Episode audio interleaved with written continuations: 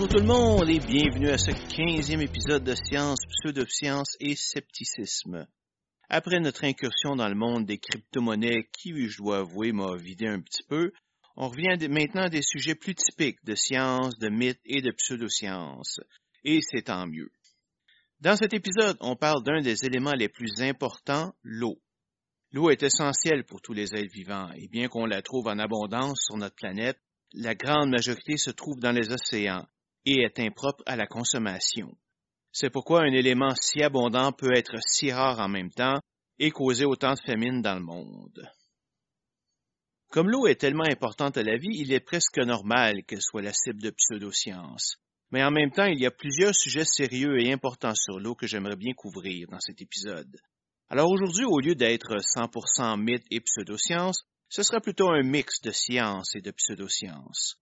Nous aborderons les sujets du traitement de l'eau, de la désertification des sols, de la désalinisation de l'eau des océans, de la fluoration de l'eau, de la mémoire de l'eau, de la cure d'eau, de la nouvelle mode de l'eau crue et quelques autres, pour se remettre un peu dans le bain, si vous me permettez l'expression.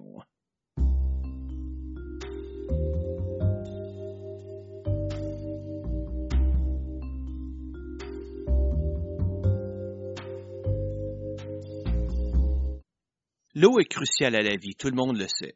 Il s'agit d'un liquide transparent, sans goût, sans odeur et sans couleur, dont la composition chimique, et oui, l'eau est un produit chimique, comme toutes les molécules dans l'univers, est H2O, c'est-à-dire deux atomes d'hydrogène connectés à un atome d'oxygène.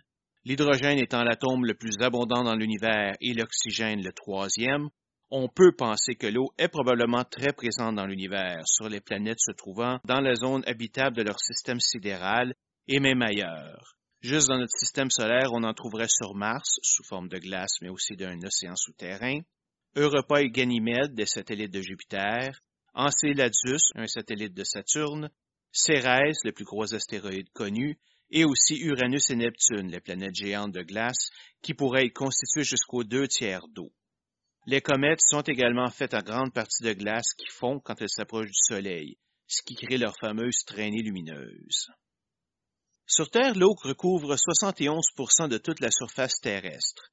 96,5% de cette eau se trouve dans les mers et océans, 1,7% est souterraine, 1,7% se trouve dans les glaciers et les zones polaires de l'Antarctique et du Groenland, et le reste dans les lacs, rivières et ruisseaux, et en suspension dans l'air.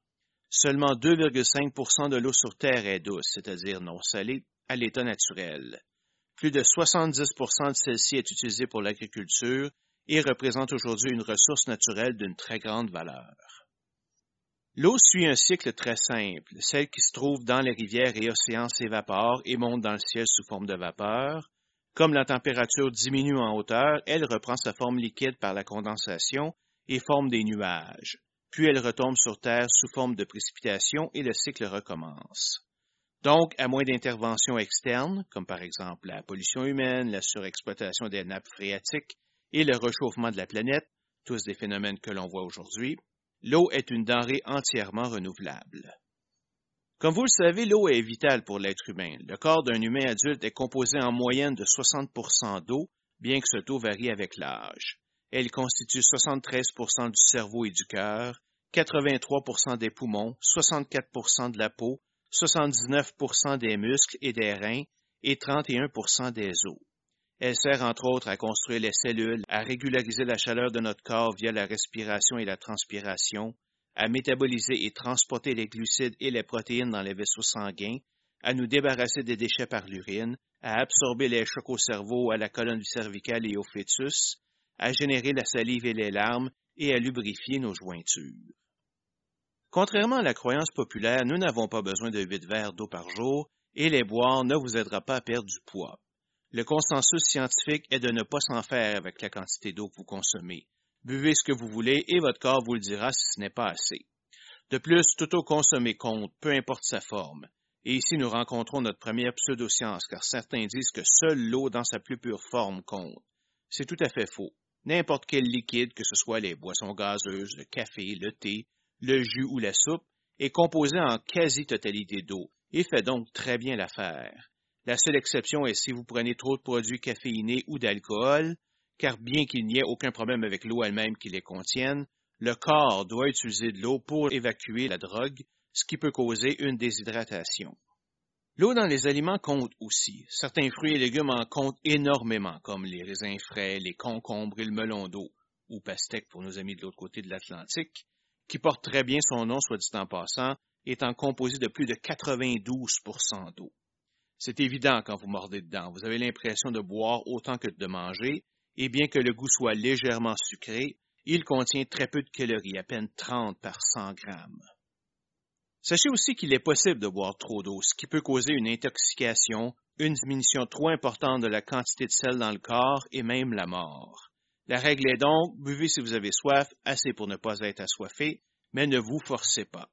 Et en passant, l'idée aussi qu'il faille attendre une, deux ou trois heures après avoir mangé pour aller se baigner est complètement fausse. Être dans l'eau avec l'estomac plein n'a aucune influence sur l'apparition de crampes. J'imagine qu'une couple de personnes se sont noyées juste après avoir mangé, par pure coïncidence, et aussitôt on a inventé une relation cause à effet sans aucune preuve. Je serais curieux de savoir si c'est une croyance uniquement de chez nous ou si elle est aussi répandue dans les autres pays. Au niveau industriel, nous avons déjà mentionné que l'eau est majoritairement utilisée dans l'agriculture, mais ses utilisations sont multiples, dans pratiquement toutes les industries existantes. Elle produit de la nourriture grâce à la pêche, permet le transport de produits par bateau, elle permet le refroidissement par la glace et le chauffage par la vapeur, et est aussi un excellent solvant pour plusieurs produits chimiques, incluant les matières organiques comme la nourriture. Une des raisons de la diminution des ressources d'eau potable est le phénomène de la désertification des terres sèches.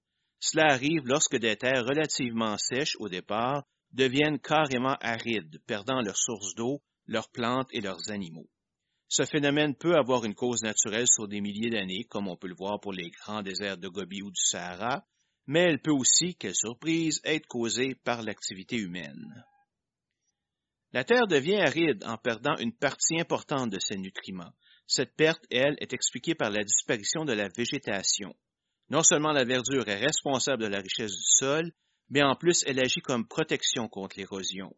Lorsqu'elle disparaît, que ce soit à cause des changements climatiques, la sécheresse, le labourage du sol pour l'agriculture, la déforestation ou le surpâturage, et ça c'est lorsque les herbivores vident un pré de toute sa végétation, elle laisse la surface du sol sans protection contre les rayons du soleil et la rend susceptible d'être emportée par des vents forts ou des inondations éclairs. Le résultat est que toute la bonne terre disparaît laissant derrière elle une terre très dure qui s'assèche rapidement, car rien ne peut y pousser. Plus de 41% de la surface terrestre est considérée sèche et de ce nombre, entre 10 et 20% des terres sont considérées désertifiées ou en cours de désertification. Cela représente entre 6 et 12 millions de kilomètres carrés et cette surface augmente à chaque année. Le désert de Gobi, par exemple, grandit d'environ 3370 kilomètres carrés à chaque année, détruisant plusieurs villages et sources d'eau. Il est maintenant rendu suffisamment près de la Chine pour forcer le géant à prendre des mesures. La plupart des eaux sèches se trouvent dans les pays les plus pauvres du monde, ce qui cause un cercle vicieux. Comme les gens n'ont pas d'argent, ils doivent utiliser au maximum ce qu'ils ont, ce qui cause le surpâturage, la surexploitation des ressources d'eau et la surexploitation de la terre. Comme ces pays sont pauvres, peu sont intéressés à investir sur des méthodes qui ne sont bonnes qu'à long terme, et c'est tout à fait compréhensible, mais la désertification que cela cause ne fait qu'empirer la pauvreté. Je ne voudrais cependant pas les donner l'idée qu'il s'agit d'un phénomène récent. De toutes les causes possibles, seuls les changements climatiques sont vraiment euh, récents.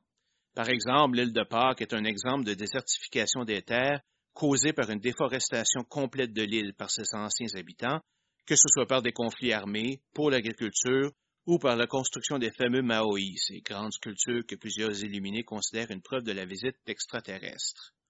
La désertification a également joué un rôle significatif dans la chute de plusieurs empires, dont la Grèce, Carthage et même l'Empire romain.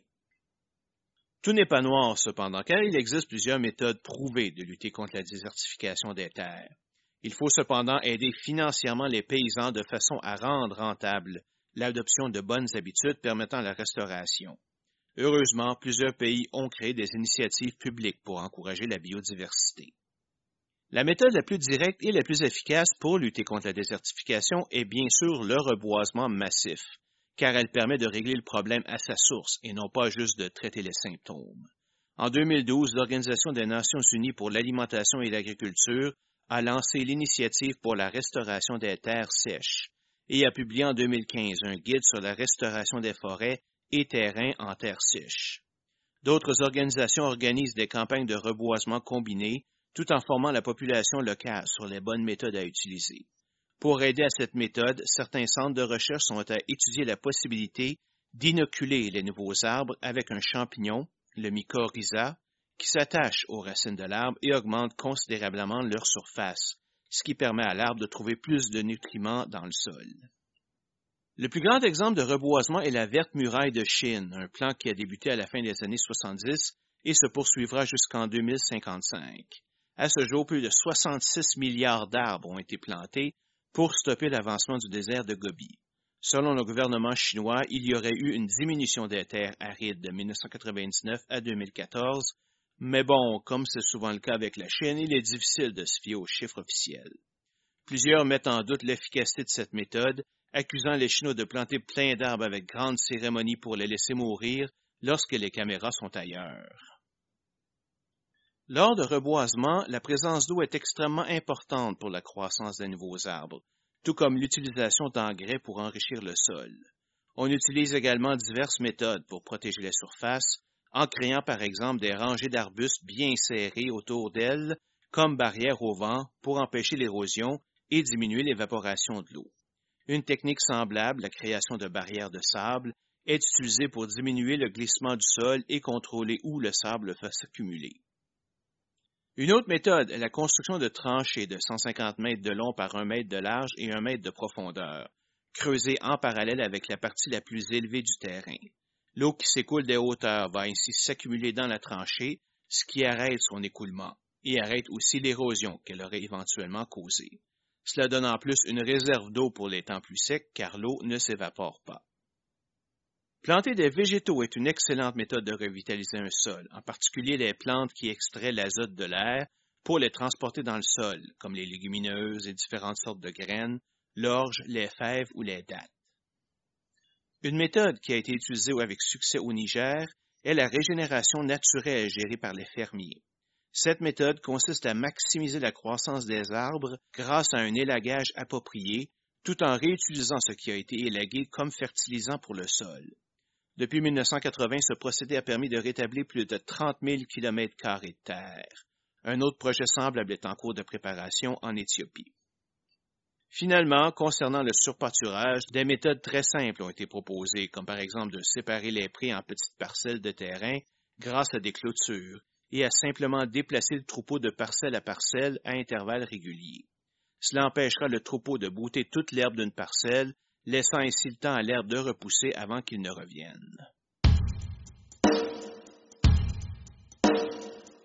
On parle depuis quelques années du problème du manque d'eau potable. Évidemment, c'est un peu bizarre à entendre quand on considère l'énorme quantité d'eau sur Terre. Le problème est que plus de 97,5% de l'eau est salée, et donc impropre à la consommation. Et de ce 2,5% d'eau douce, environ 0,5% seulement est facilement disponible via les cours d'eau ou les lacs. Le reste demande des ressources pour les exploiter. Par exemple, si votre eau est souterraine, ben, vous aurez besoin d'un puits artésien. Ce n'est pas un grand problème si vous êtes dans un pays développé comme le Canada ou la France, mais dans les pays en voie de développement, c'est une toute autre histoire. Ajoutez le fait que ces pays ont la grande majorité des terres sèches sur la planète et vous vous retrouvez rapidement en situation de crise. En fait, le Forum économique mondial a sélectionné en 2015 la pénurie d'eau comme la situation pouvant avoir le plus d'effet sur la situation mondiale.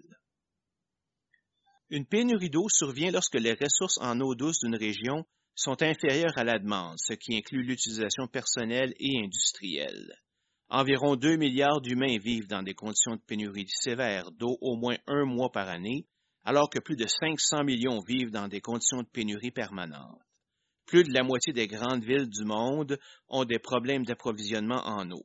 De plus, avec l'industrialisation massive de certaines régions comme la Chine, l'augmentation de la population mondiale et l'amélioration des conditions de vie en général, la demande en eau est en constante augmentation. Si le rythme se poursuit, la demande en eau pourrait dépasser l'offre de 40% dès 2030. Ce qui est ironique, c'est que la quantité existante d'eau douce est suffisante pour supporter cette augmentation. Mais cette concentration dans certaines régions du monde et les coûts pour son traitement et son transport fait en sorte qu'elle n'est pas disponible pour les pays pauvres qui en ont le plus besoin. Juste par exemple, le Canada compte pour près de 10% des réserves mondiales d'eau douce pour 35 millions d'habitants, ce qui représente à peine 0,4% de la population mondiale. Le Québec à lui seul possède 3% des réserves, pour 0,1% de la population.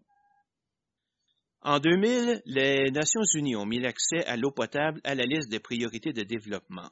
Plusieurs organismes non gouvernementaux ont été créés pour aider les pays en voie de développement à non seulement créer des puits et traiter les eaux usées, mais aussi à adopter des procédés industriels demandant moins d'eau. Cependant, tant que l'exploitation de l'eau se fait sur des bases capitalistes, l'espoir que ces pays puissent atteindre des conditions satisfaisantes dans un proche avenir est minime, à moins de trouver de nouvelles solutions. Comme je l'ai dit plus haut, plus de 97,5% de l'eau sur Terre est salée et donc impropre à la consommation. En fait, la quantité de sel dans l'eau de mer est tellement élevée que vous ne devriez pas en boire, même si vous êtes déshydraté.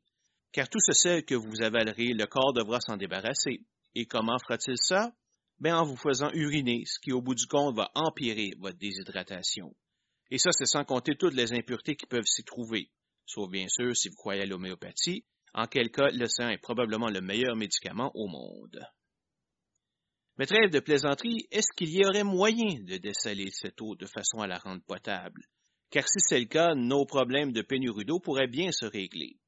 Eh bien, la réponse est heureusement oui, c'est possible. Il y a même plusieurs méthodes qui existent. Le seul problème est que leur coût est généralement très élevé en énergie comparé au traitement de l'eau douce.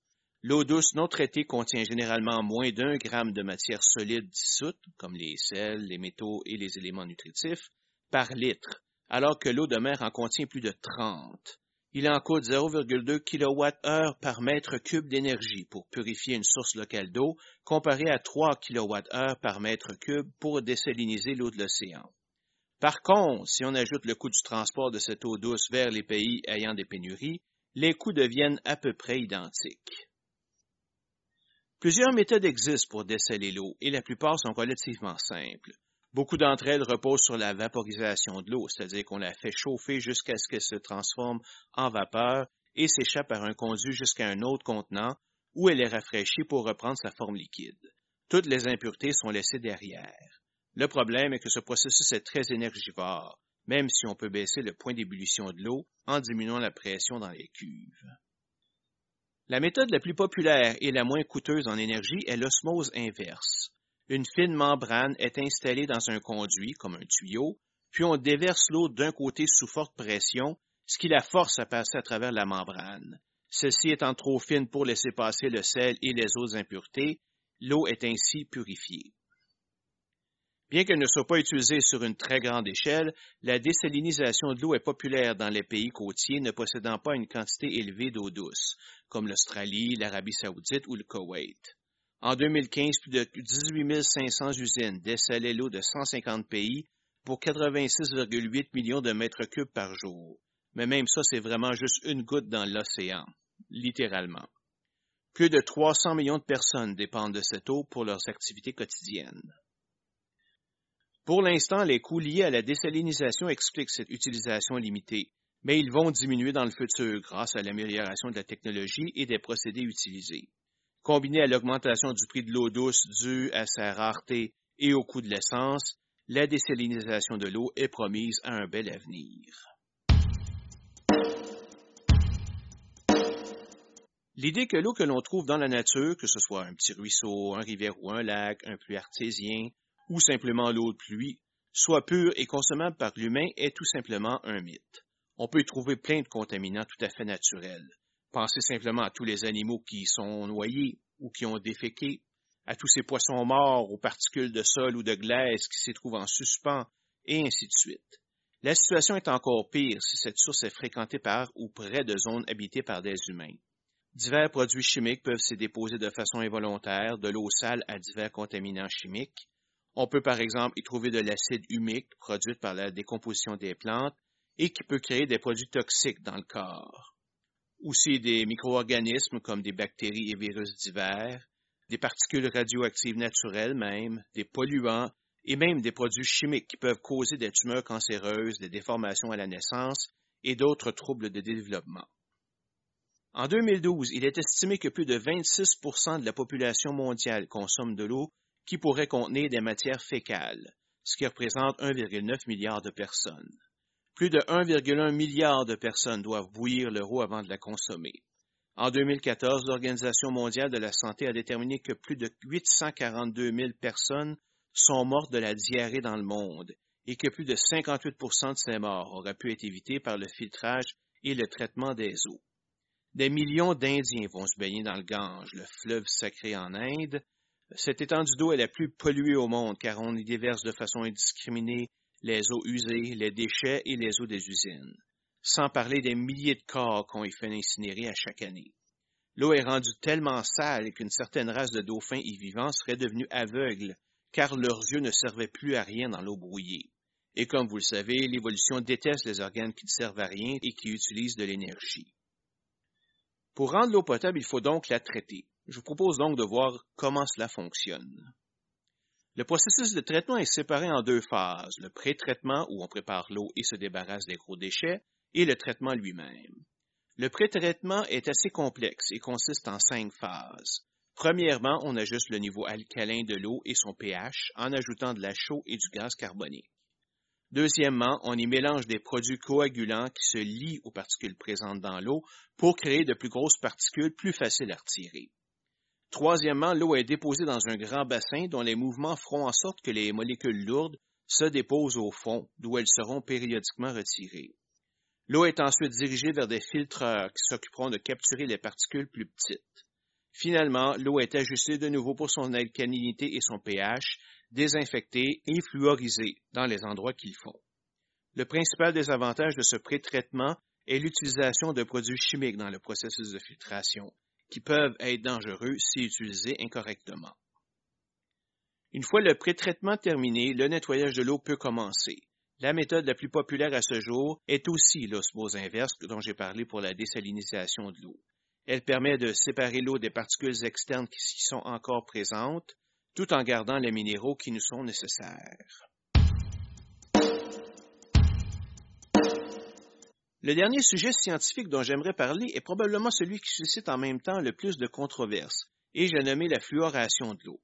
Voyons pour commencer ce qu'est la fluoration de l'eau et pourquoi on la pratique. Les premières études sur l'effet du fluor sur la santé des dents remontent aux années 30. Elles ont montré que son utilisation diminuait le nombre de caries chez les enfants et ces études se sont confirmées depuis ce temps. Le fluor fonctionne en empêchant la déminéralisation des dents, un processus qui provoque leur pourrissement en raison de certaines bactéries qui s'incrustent dans les plaques. Suivant ces résultats, la fluoration de l'eau a commencé officiellement aux États-Unis en 1945. Soyons clairs, l'eau fluorée n'est pas un phénomène artificiel. Le fluor se trouve naturellement dans toutes les sources d'eau sur la planète, mais sa concentration varie d'une place à l'autre. Pour assurer à tous la même protection, il a été décidé d'ajuster la concentration de fluor dans l'eau lorsqu'il était trop bas, pour l'amener à un niveau où ses effets se font sentir, mais sans toutefois causer de danger.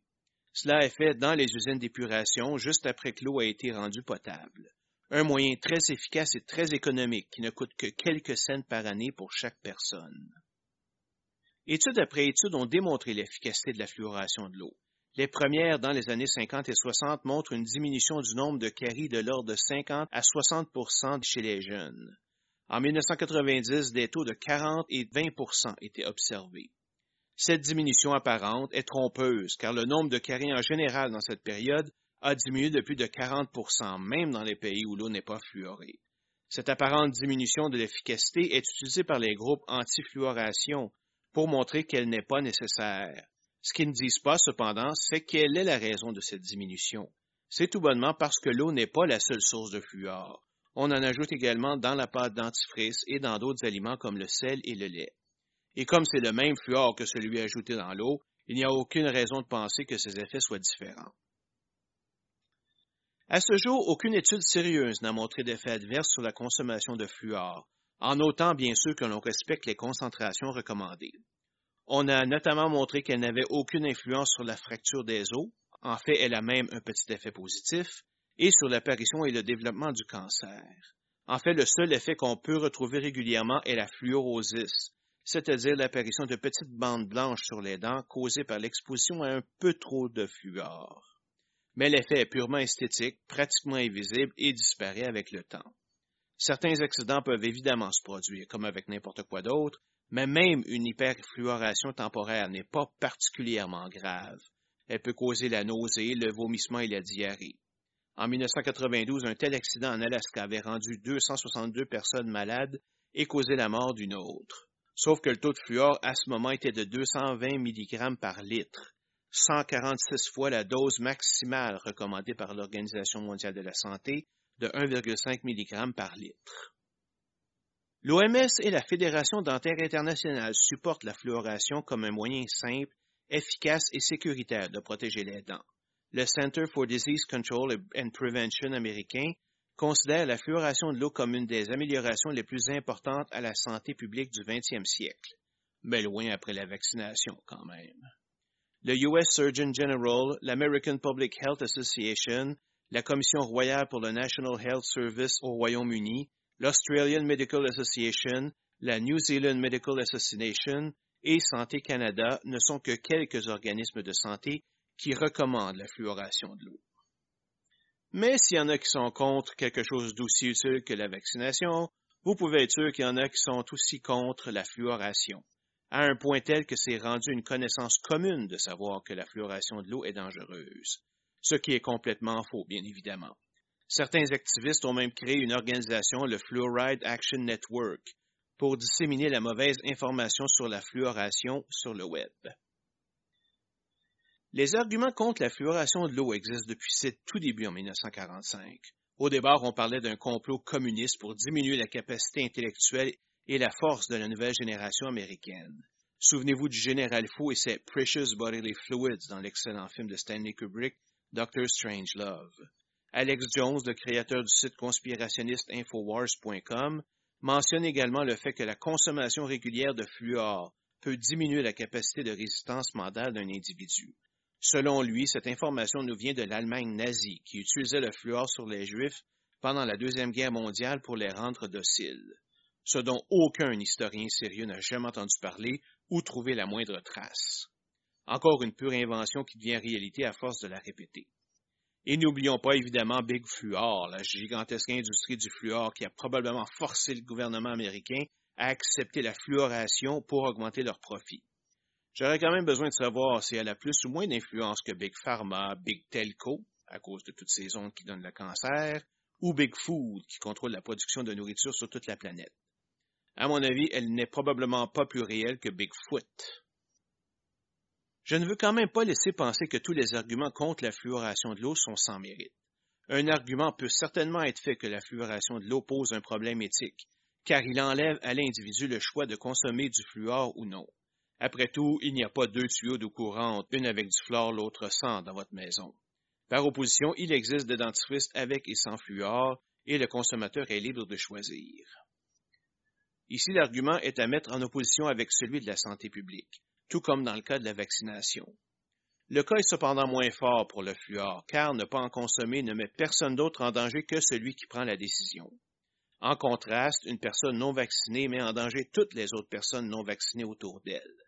Par contre, les dangers de la fluoration sont encore moindres que ceux de la vaccination, si faibles soient-ils, et fluorer l'eau est une méthode extrêmement simple, efficace et peu coûteuse de protéger les dents. En 2012, une méta-analyse publiée dans le journal Environmental Health Perspective annonce avoir trouvé un lien entre un haut taux de fluoration et des problèmes de développement neurologique chez les enfants. Aussitôt, un groupe du nom de NYS Coalition Opposed to Fluoridation écrit un supposé article scientifique à propos de l'étude sous le titre Harvard Study Finds Fluoride Lowers IQ, published in Federal Government Journal, qui est repris par au moins un journal. Le Fluoride Action Network l'a publié sur son site comme argument contre la fluoration. Le problème est que l'étude non seulement n'est pas très fiable, mais elle ne dit pas ce que le Fluoride Action Network pense qu'elle dit. Le docteur Stephen Novella du site neurologia.com et auteur du podcast The Skeptic's Guide to the Universe a relevé les problèmes suivants. Premièrement, la conclusion de l'étude parle de la possibilité d'un effet néfaste sur le neurodéveloppement des enfants suivant l'exposition à de hautes doses de fluor, et que de futures études devront être faites qui devront inclure des informations sur l'exposition prénatale et plusieurs autres facteurs non considérés. On est donc bien loin de la certitude.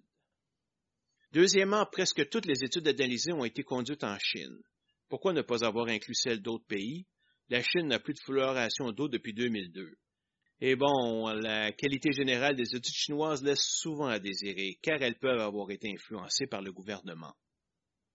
Mais le point le plus important est que l'étude ne concernait que les cas d'exposition à des doses élevées de fluor, beaucoup plus que celles recommandées par l'OMS. On parle ici de doses entre 2 mg par litre et 10 mg par litre, alors que la dose recommandée est entre 0,5 mg par litre et 1,5 mg par litre.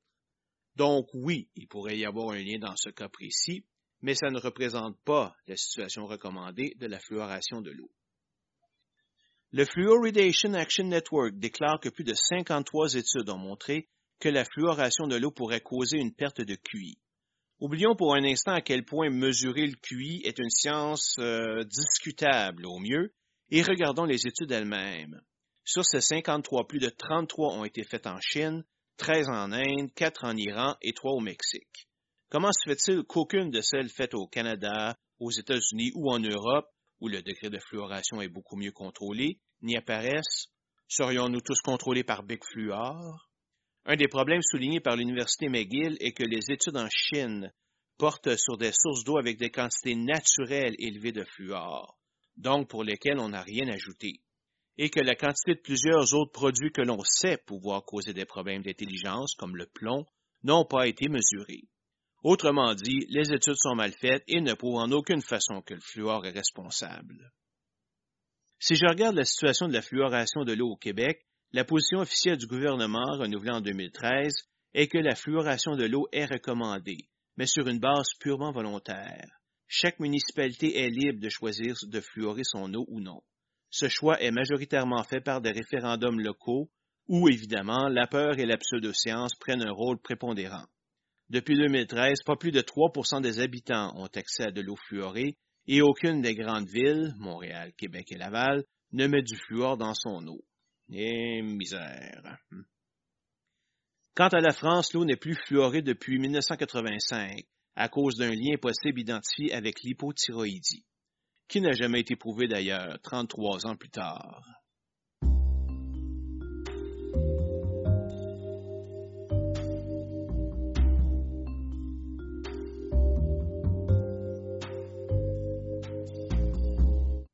J'espère que vous avez apprécié ce petit côté scientifique de mon exposé, car vous l'aurez deviné, c'est maintenant l'heure de passer de l'autre côté du mur et d'explorer les pseudosciences de l'eau. Elles vont du simple ridicule au carrément dangereuse et je vais vous les présenter en ordre d'importance, à peu près en tout cas. Nous allons commencer par des choses inoffensives comme la mémoire de l'eau, la qualité de l'eau en bouteille et l'eau oxygénée, pour terminer sur des sujets plus sérieux comme la consommation d'eau alcaline, la guérison par l'eau et la nouvelle mode de boire de l'eau crue.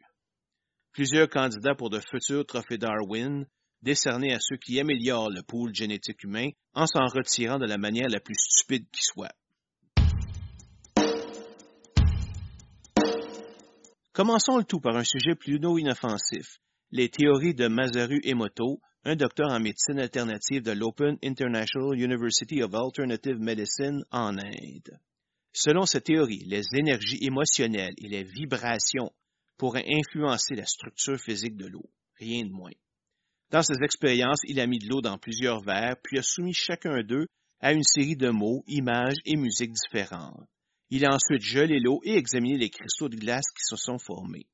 D'après lui, les cristaux formés par l'eau exposés à des émotions positives avaient une structure esthétiquement plus plaisante que les autres, alors que ceux de l'eau ayant été exposés à des émotions négatives étaient plus laids. Emoto prétend également que la source de l'eau utilisée est importante. Par exemple, la structure cristalline d'une eau de source prise d'un ruisseau en montagne est très agréable, alors que celle d'une eau polluée serait irrégulière et distordue.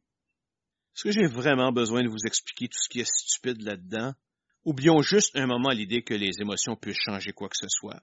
Comment peut-on décider que quelque chose est esthétiquement plus plaisant dans sa structure qu'une autre? Est-ce que la molécule d'H2O est plus plaisante qu'une molécule de NaCl? Est-ce qu'un chat est beau et une araignée est laide? Sur quels critères objectifs peut-on se fier? Ben, aucun. La nature n'a que faire dans nos critères esthétiques. Mais évidemment, la réalité est que ces fameuses expériences n'ont jamais pu être reproduites par personne d'autre. Aucun mécanisme n'a été présenté par Emoto pour expliquer un tel phénomène. Même le film What the Bleep Do We Know, célèbre pour sa conception complètement ridicule de la mécanique quantique, mentionne que les expériences d'Emoto ne sont pas concluantes. Emoto a été invité à passer le challenge d'un million de dollars de James Randi, mais il a évidemment refusé. Il a ensuite publié une série de livres sur les messages de l'eau pour l'humanité, dont Les messages cachés de l'eau, qui a été un best-seller à sa sortie, et La forme de l'amour. Comme je le disais au début, le mieux que l'on puisse dire sur les théories des motos est qu'elles sont parfaitement inoffensives, ce qui n'est pas le cas pour bien d'autres. Le deuxième mythe est la mémoire de l'eau. Pas qu'il soit dangereux par lui-même, mais il a été récupéré par les homéopathes pour tenter d'expliquer leur science bidon. Voyons un peu ce dont il est question. Jacques Bienveniste, dont j'ai déjà parlé dans l'épisode sur l'homéopathie, est un immunologue français qui a travaillé à l'Institut national de la santé et de la recherche médicale, l'INSERM, pendant les années 80. Dans une de ses expériences, il a dilué, selon le critère homéopathique, une solution d'anticorps humain dans de l'eau à un point tel qu'il n'y avait plus une seule molécule d'anticorps. Puis il a soumis cette substance à des globules blancs qui ont eu une réaction allergène, comme si l'anticorps était toujours là. Il a donc conclu que l'eau a gardé les propriétés de l'anticorps assez pour que les globules blancs la reconnaissent comme telle. Un journaliste qui a ensuite rapporté la nouvelle a utilisé le terme mémoire de l'eau, et l'expression est restée. Bien que Bienveniste clame avoir fait cette découverte indépendamment de l'homéopathie, ajoutons qu'il a utilisé le même processus de dynamisation de l'eau qu'elle recommande entre les dilutions, et qui consiste essentiellement à la secouer d'une manière précise. C'est quand même tout un hasard, hein? d'autant plus que deux des chercheurs de son laboratoire étaient payés par Boiron, une firme de produits homéopathiques, ce qui les mettait directement en conflit d'intérêts. Il réussit à faire publier ses résultats dans la revue Nature en 1988, mais avec un avertissement de l'éditeur de la revue, John Maddox, comme quoi les résultats étaient préliminaires, n'avaient pas été confirmés par personne d'autre et que la découverte de bienveniste allait à l'encontre de plusieurs lois de la chimie. Immédiatement après, Maddox, James Randi, notre fameux magicien expert en détection de fraude, et Walter Stewart, un chimiste, ont rendu visite à Bienveniste pour étudier sa méthode. Les Français répètent alors leur expérience devant eux avec succès. Mais point essentiel, elle n'était pas à l'aveugle. C'est-à-dire que les Français savaient quels échantillons contenaient la substance homéopathique et lesquels contenaient de l'eau. Maddox demande donc que la même opération soit répétée mais sans que les Français ne sachent quels sont les bons échantillons, et cette fois, le test échoue complètement. Dans le numéro suivant de Nature, Maddox explique donc qu'il n'y a aucune preuve de la mémoire de l'eau. Dans une lettre à Nature, Bienveniste déclare ensuite qu'il s'est fait rouler parce qu'il n'était qu'un groupe de chasseurs de sorcières, accusant même Randy d'avoir voulu détourner l'attention des chercheurs avec des trucs de magie. Maddox réfute ces attaques, et suggère que les premiers résultats ont été causés par l'effet expérimentateur, dans lequel un chercheur veut tellement avoir un résultat positif qu'il a tendance à en voir un là où il n'y en a pas et à faire de fausses interprétations. On l'a déjà vu dans l'épisode 1, je crois, avec les rayons N. Malgré tout cela, le monde homéopathique s'empare évidemment de l'étude de Bienveniste pour montrer le bien fondé de l'homéopathie. Par contre, Francis Beauvais, un des participants à la recherche originale, admet qu'il trouve bizarre que les tests non aveugles soient tous bons, alors que tous les tests à l'aveugle ont échoué. Peu après, Bienveniste reçoit le support d'un prix Nobel de physique, Brian Josephson, qui admet lui-même être ouvert à l'existence du paranormal. En 1997, il a même participé avec Bienveniste sur un papier déclarant que les effets de la mémoire de l'eau pouvaient être transmissibles par téléphone, puis même par Internet en 1999 et 2000. Plusieurs critiques se font évidemment entendre et Josephson invite donc des membres de l'American Physical Society à venir valider ses résultats dans une étude doublement aveugle. L'APS accepte et même Randy se présente avec son chèque d'un million de dollars si elle est réussie. Une entente est faite et plusieurs précautions sont prises, avec l'accord de bienveniste. Et évidemment, l'expérience échoue totalement. Les observateurs notent que bien que certains résultats positifs ont été observés, ils ne se produisent que lorsque le meneur de l'expérience est un membre de l'équipe française. Bizarre, hein? Ou peut-être ça laisse croire à un biais inconscient de la part des manipulateurs. Plusieurs autres tentatives pour répliquer les résultats de bienveniste sont faites par d'autres équipes et toutes échouent. Mais en 1999, une équipe de Belfast en Irlande, dirigée par Madeleine Innes, déclare avoir réussi.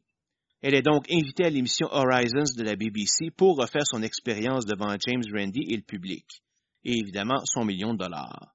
Tout cela sous la gouverne de John Enderby, vice-président de la Royal Society. J'ai mis le lien vers la transcription de l'épisode dans mes références et je vous invite à aller le lire, c'est très intéressant. Pendant tout l'épisode, ils expliquent l'homéopathie, la mettre de l'avant, puis la découverte de la mémoire de l'eau, les premières interactions avec Maddox et Randy, etc. Puis ils décrivent en détail l'expérience pour s'assurer que personne ne peut tricher. Et évidemment, le résultat est complètement négatif, pas mieux que le hasard. Ce fut le coup de grâce pour cette hypothèse de la mémoire de l'eau, tout ce qu'il y a de plus fantaisiste, et l'homéopathie est retournée à son statut de pseudoscience. Le troisième mythe dont j'aimerais parler est l'idée que l'eau embouteillée est plus pure que l'eau du robinet. Laissez-moi émettre mon opinion là-dessus. L'eau en bouteille est probablement l'une des plus grandes mystifications de l'histoire. Imaginez, on vous vend la même eau que vous pouvez avoir presque gratuitement chez vous, à un coût pouvant aller de 1,50 à 5 le litre. Et oui, la plupart du temps, c'est la même eau. Plusieurs des embouteilleurs se ravitaillent à la même source que les villes, et parfois même directement dans ces réservoirs. Mais même quand ce n'est pas le cas, comme pour les grandes marques comme Evian, les analyses chimiques montrent bien que cette eau n'est simplement pas meilleure que l'eau du robinet. Le niveau de sels minéraux dont nous avons besoin, comme le calcium, le magnésium et le sodium, est à peu près le même. Quant au goût, il peut peut-être varier un peu, mais en réalité, comme l'émission Bullshit l'a démontré dans son épisode sur l'eau en bouteille, les gens sont généralement incapables de discerner le goût de l'eau en bouteille de l'eau du robinet. Tout est dans la présentation. Dans cet épisode tournant en Californie, un sommelier d'eau proposait une dégustation d'eau venant de diverses sources aux clients d'un restaurant chic, dont une s'appelait l'eau du robinet et une autre piste de chat. En français, tout ça bien sûr, pour que ça paraisse bien fancy. Et dont les coûts étaient ridiculement élevés.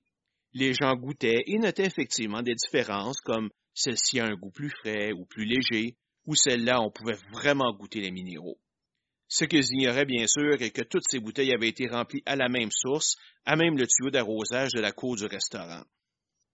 En fait, il se peut que de temps en temps votre eau du robinet ait un petit goût de chlore, un des produits utilisés pour la désinfecter. Dans ce cas, vous n'avez qu'à la laisser reposer au réfrigérateur quelque temps ou vous pouvez utiliser un filtre. Peut-être pensez-vous qu'au moins l'eau en bouteille contient moins de contaminants? Eh bien, détrompez-vous. Des tests ont montré que souvent l'eau en bouteille est moins pure. Pourquoi?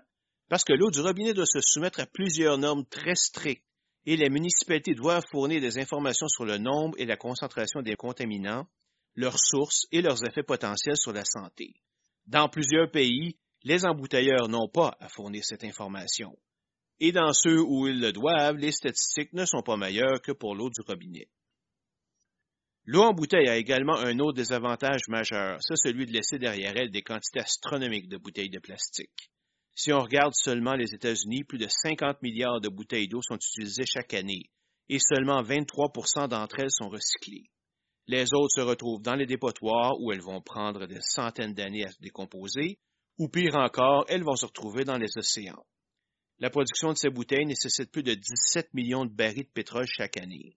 Et si on compare les coûts, le prix de l'eau du robinet d'un Américain pour une année est d'environ 49 cents, alors que la même quantité d'eau en bouteille lui coûterait plus de 1400 dollars. En résumé, l'eau en bouteille ne devrait être utilisée que lorsque vous n'êtes pas sûr de la qualité de l'eau du robinet, que ce soit temporaire à cause d'accidents, de travaux ou de désastres naturels, ou si vous allez dans un pays où l'eau contient des matières auxquelles votre corps n'est pas habitué. Revenons un peu sur le problème du plastique dans l'eau. Avez-vous déjà entendu parler du vortex de déchets du Pacifique Nord? Il s'agit d'une très grande zone océanique située entre la Californie et Hawaï, et qui a été découverte entre 1985 et 1988. Elle s'étend sur plus de 1 600 000 km et est composée de plastique, de déchets chimiques et d'autres ordures. Ce n'est pas la seule dans le monde, mais c'est de loin la plus grosse.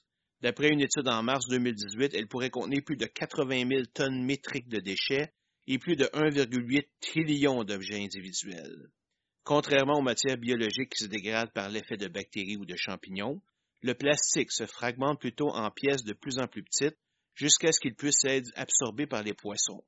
Mais comme il demeure du plastique, cela a des conséquences désastreuses pour l'environnement et la chaîne alimentaire, qui remonte jusqu'à nous. D'autres plastiques peuvent se décomposer en moins d'un an dans l'eau, libérant ainsi plusieurs produits toxiques. Encore là, il ne faut pas paniquer trop vite. En 2008, le groupe Environmental Cleanup Coalition a été formé pour travailler sur le problème de la pollution de l'océan Pacifique et du grand vortex en particulier. En 2009, le projet KAISE a été démarré par Ocean Voyages Institute, un organisme qui s'occupe de la préservation marine dans le but d'étudier le vortex et éventuellement trouver un moyen d'éliminer. Et en 2013, le nettoyage du vortex a reçu un support officiel de l'UNESCO, l'Organisation des Nations Unies pour l'éducation, la science et la culture. La fondation des Ocean Cleanup a été fondée en 2013 pour étudier et développer une méthode de nettoyage du vortex. Après avoir financé une série d'expéditions en 2015 et 2016, elle est maintenant en train de mettre en place un premier mécanisme de récupération du plastique qui sera complété en septembre 2018, donc dans vraiment pas longtemps. Ce n'est pas une panacée, bien sûr, elle ne pourra que collecter les gros morceaux de plastique et ne sera pas efficace contre les particules microscopiques. Et la situation ne sera pas vraiment réglée tant qu'on ne limitera pas sensiblement l'utilisation de bouteilles de plastique. D'autres technologies sont également possibles et pourraient être éventuellement plus efficaces. Mais au bout du compte, c'est déjà un pas dans la bonne direction et il me semble évident que la solution finale ne peut être qu'une combinaison de plusieurs solutions mises ensemble. Il n'y aura pas de solution miracle. Chose certaine, c'est un sujet très intéressant et je vais certainement continuer à le suivre. Et peut-être même que j'y reviendrai plus en profondeur dans un prochain épisode. Désolé pour ce petit retour vers la science, c'est ce qui arrive quand on parle d'un sujet comme les bouteilles d'eau et soudainement on réalise que ça mène à un autre sujet tout aussi intéressant. J'aurais pu réorganiser mon exposé en conséquence, mais au diable, c'est pas vraiment important. Alors, lorsqu'on fait de l'exercice, on consomme beaucoup d'oxygène. Alors, si au lieu de boire de l'eau, on buvait de l'eau oxygénée, c'est-à-dire de l'eau, H2O, auquel on a ajouté de l'oxygène, O2, on améliorerait probablement nos performances, non? Ben, je viens de vous décrire en trois phrases l'idée derrière l'eau oxygénée. Et vous l'aurez deviné, tout ça c'est de la bullshit. Tout comme il est impossible de booster notre système immunitaire en prenant des vitamines, il est impossible d'améliorer nos performances en buvant de l'eau oxygénée. Le fait que notre sang est pratiquement saturé d'oxygène venant de notre respiration et il ne peut vraiment en contenir plus. De plus, l'oxygène supplémentaire trouvé dans cette eau n'est qu'une infime partie de celle qu'on obtient juste en respirant. Alors même si cela pourrait avoir un effet, il ne serait probablement même pas mesurable. Le pire, c'est que si ça fonctionnait vraiment, on aurait un autre problème. L'oxygène est ce qui cause l'oxydation des cellules, menant à leur destruction. Cet oxygène supplémentaire absorbé nous forcerait donc à augmenter notre consommation d'antioxydants sous peine de dommages à notre corps. Et si vous décidez quand même de boire de l'eau oxygénée, prenez donc un fouet et battez votre eau de robinet pendant quelques minutes. Ça vous coûtera pas mal moins cher et ça aura le même résultat. Un autre mythe qui n'en est techniquement pas un est celui qui dit que boire de l'eau près du point de congélation vous fait dépenser plus d'énergie pour l'amener à la température de votre corps, qui est de 37,2 degrés Celsius. C'est vrai, techniquement. Mais en fait, pour brûler à peine 100 calories, vous devriez boire plus de 2,8 litres d'un coup. Et là, vous seriez probablement en danger de mort, car l'eau est toxique en trop grande quantité, comme toute autre substance d'ailleurs. Savez-vous que l'eau a des propriétés de guérison extraordinaires? En tout cas, c'est ce que prétendait un médecin du nom de Feredoun Batman Gelidj. Désolé si je démolis la prononciation. Alors qu'il était en prison en Iran, il a traité certains prisonniers qui souffraient d'ulcères gastro-duodénales en leur donnant de l'eau, ce qui a mis fin à leur souffrance en quelques minutes. Il en est finalement venu à la conclusion que la plupart des maladies étaient causées par la déshydratation du corps. La solution, boire de l'eau. Sa théorie se résume à ceci. Les causes de la plupart des maladies soi-disant incurables ne sont que des symptômes d'un système immunitaire faible causé par la consommation de caféine, alcool et ou boissons gazeuses et un manque d'eau et de sel. Ces substances sont acidiques et plus votre corps est acidique, plus votre système immunitaire est faible. Pire est votre santé et il devient plus difficile pour votre corps de se réparer. Quelle est donc sa méthode de guérison? Vous allez voir, c'est très simple. Chaque jour, vous n'avez qu'à boire 1,5 litre d'eau la plus peu possible, quitte à la faire bouillir pour être sûr, puis vous ne mangez ni ne buvez rien d'autre pour au moins une heure. C'est tout. Et si vous n'êtes pas capable de boire 1,5 litre d'un coup, vous pouvez même prendre une petite pause de deux minutes après quatre verres. Cette eau va nettoyer votre corps de toutes ces méchantes toxines par la sueur ou vos urines. Le bon docteur prétend que sa cure est bon pour prévenir et même renverser le vieillissement prématuré, éliminer la douleur causée par la pyrosis, c'est-à-dire le brûlement au cœur, mal de dos, arthrite, les coliques, l'angine et les migraines, guérir l'asthme de façon permanente en quelques jours, guérir l'hypertension sans diurétique, c'est-à-dire des produits qui nous font uriner, ou autres médications, perdre du poids sans effort, sans même faire de diète. À sa mort en 2004, d'autres ont pris la relève et ont continué à allonger la liste des maladies que la cure d'eau est supposée guérir. Le diabète en sept sessions, la tuberculose pulmonaire en trois mois, et même certains cancers peuvent être contrôlés. Mais malheureusement, la liste n'est pas donnée. Cette thérapie peut aussi aider, entre autres, contre la paralysie générale, l'obésité, l'anémie, la tachyardie, ça c'est quand votre cœur bat trop vite, l'asthme, les bronchites et un paquet d'autres problèmes. Je ne sais même pas par où commencer. Il est sûr que boire suffisamment d'eau est une bonne chose, et que pour les diabétiques, l'eau permet d'éliminer le sucre en trop par les urines. Mais elle n'a jamais rien guéri, car elle ne contient aucun produit actif. Évidemment, le docteur n'a jamais tenté de prouver sa théorie et aucune explication n'est donnée sur le processus de guérison. Et je ne pense pas avoir besoin de vous mentionner qu'aucune étude scientifique ne vient supporter ces propos. Notre prochain sujet est en fait un dérivé de la cure de l'eau et prétend que la plupart des maladies apparaissent parce que notre corps est trop acidique. En buvant de l'eau alcaline, on est donc capable de rendre notre corps plus alcalin, ce qui empêche les maladies de se former. Cela inclurait entre autres une protection contre le vieillissement via des antioxydants liquides, le nettoyage de notre gros intestin, le support de notre système immunitaire, une meilleure hydratation, une beau plus belle et autres conneries du genre, la perte de poids, évidemment, et une résistance au cancer.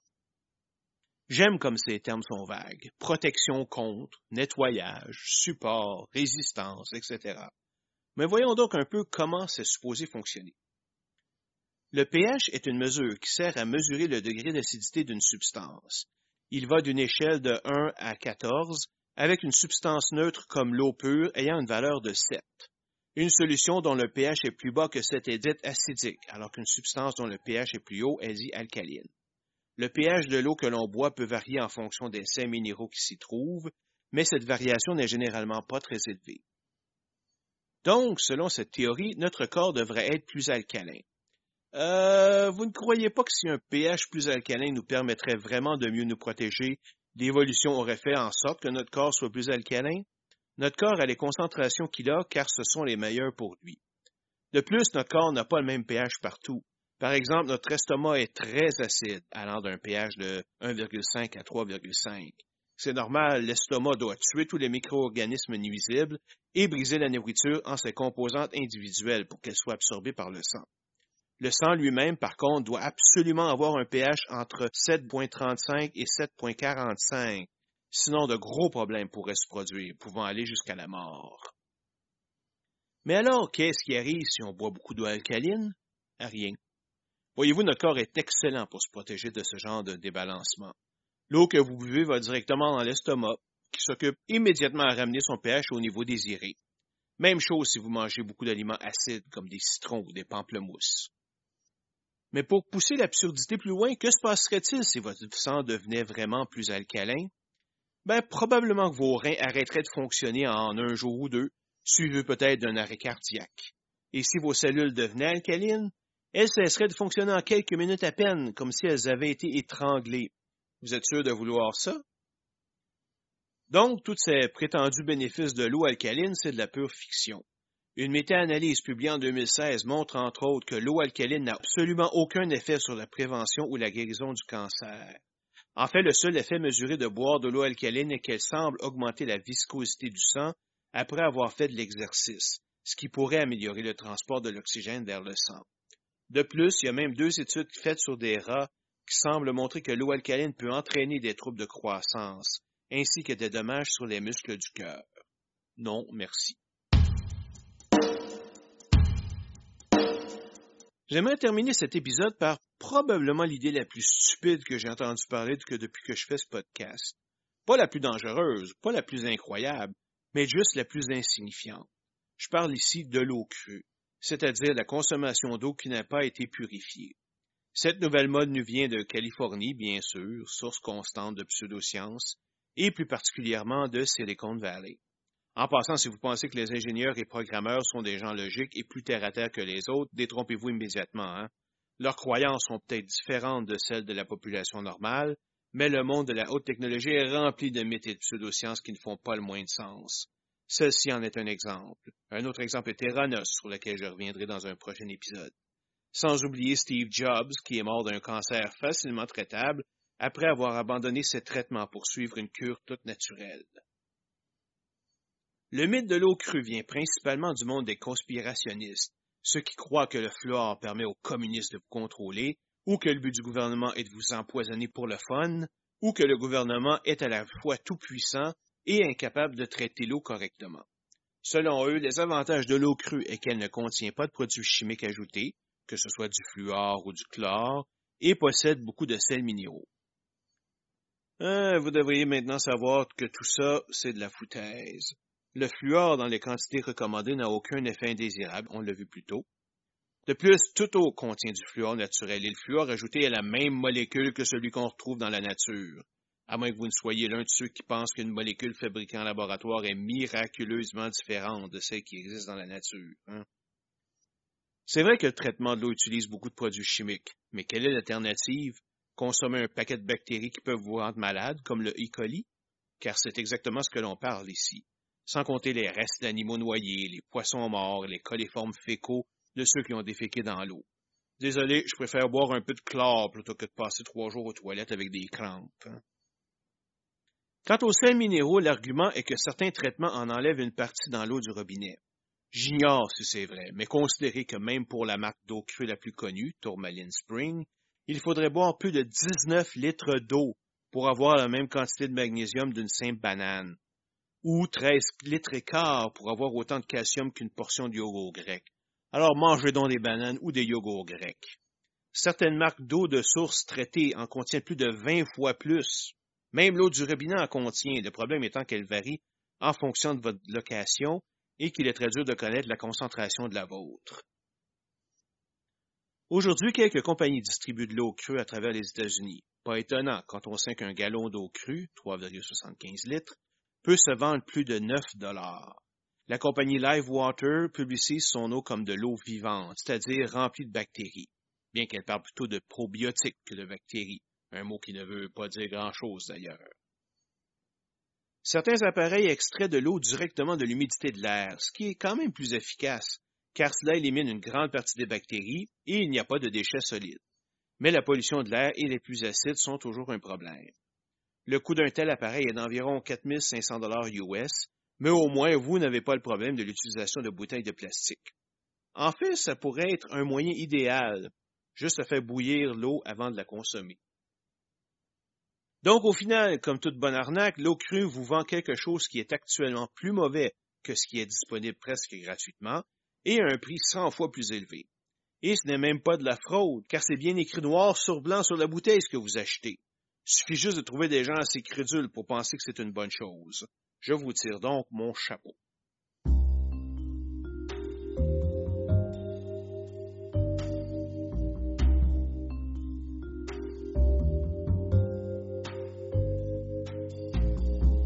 Ouf, quand j'ai commencé à penser à l'eau comme sujet, je ne me doutais pas que j'en aurais autant à dire. En fait, je pense que le problème principal que j'ai avec ce podcast, c'est de trouver un sujet qui a assez de viande pour en faire un épisode complet et qui m'intéresse assez pour que j'y consacre toutes les heures de recherche et de rédaction nécessaires. Par contre, une fois que j'ai pensé à l'eau, le reste s'est fait très rapidement, relativement parlant, car c'est un sujet passionnant. Dans le prochain épisode, on va garder la même formule de sciences et pseudosciences combinées, et on va s'attaquer à un autre sujet majeur, l'acide désoxyribonucléique, communément appelé ADN. Alors sur ce, je vous souhaite un bon reste de journée et vous invite à lever un bon verre d'eau à notre santé collective. À la prochaine.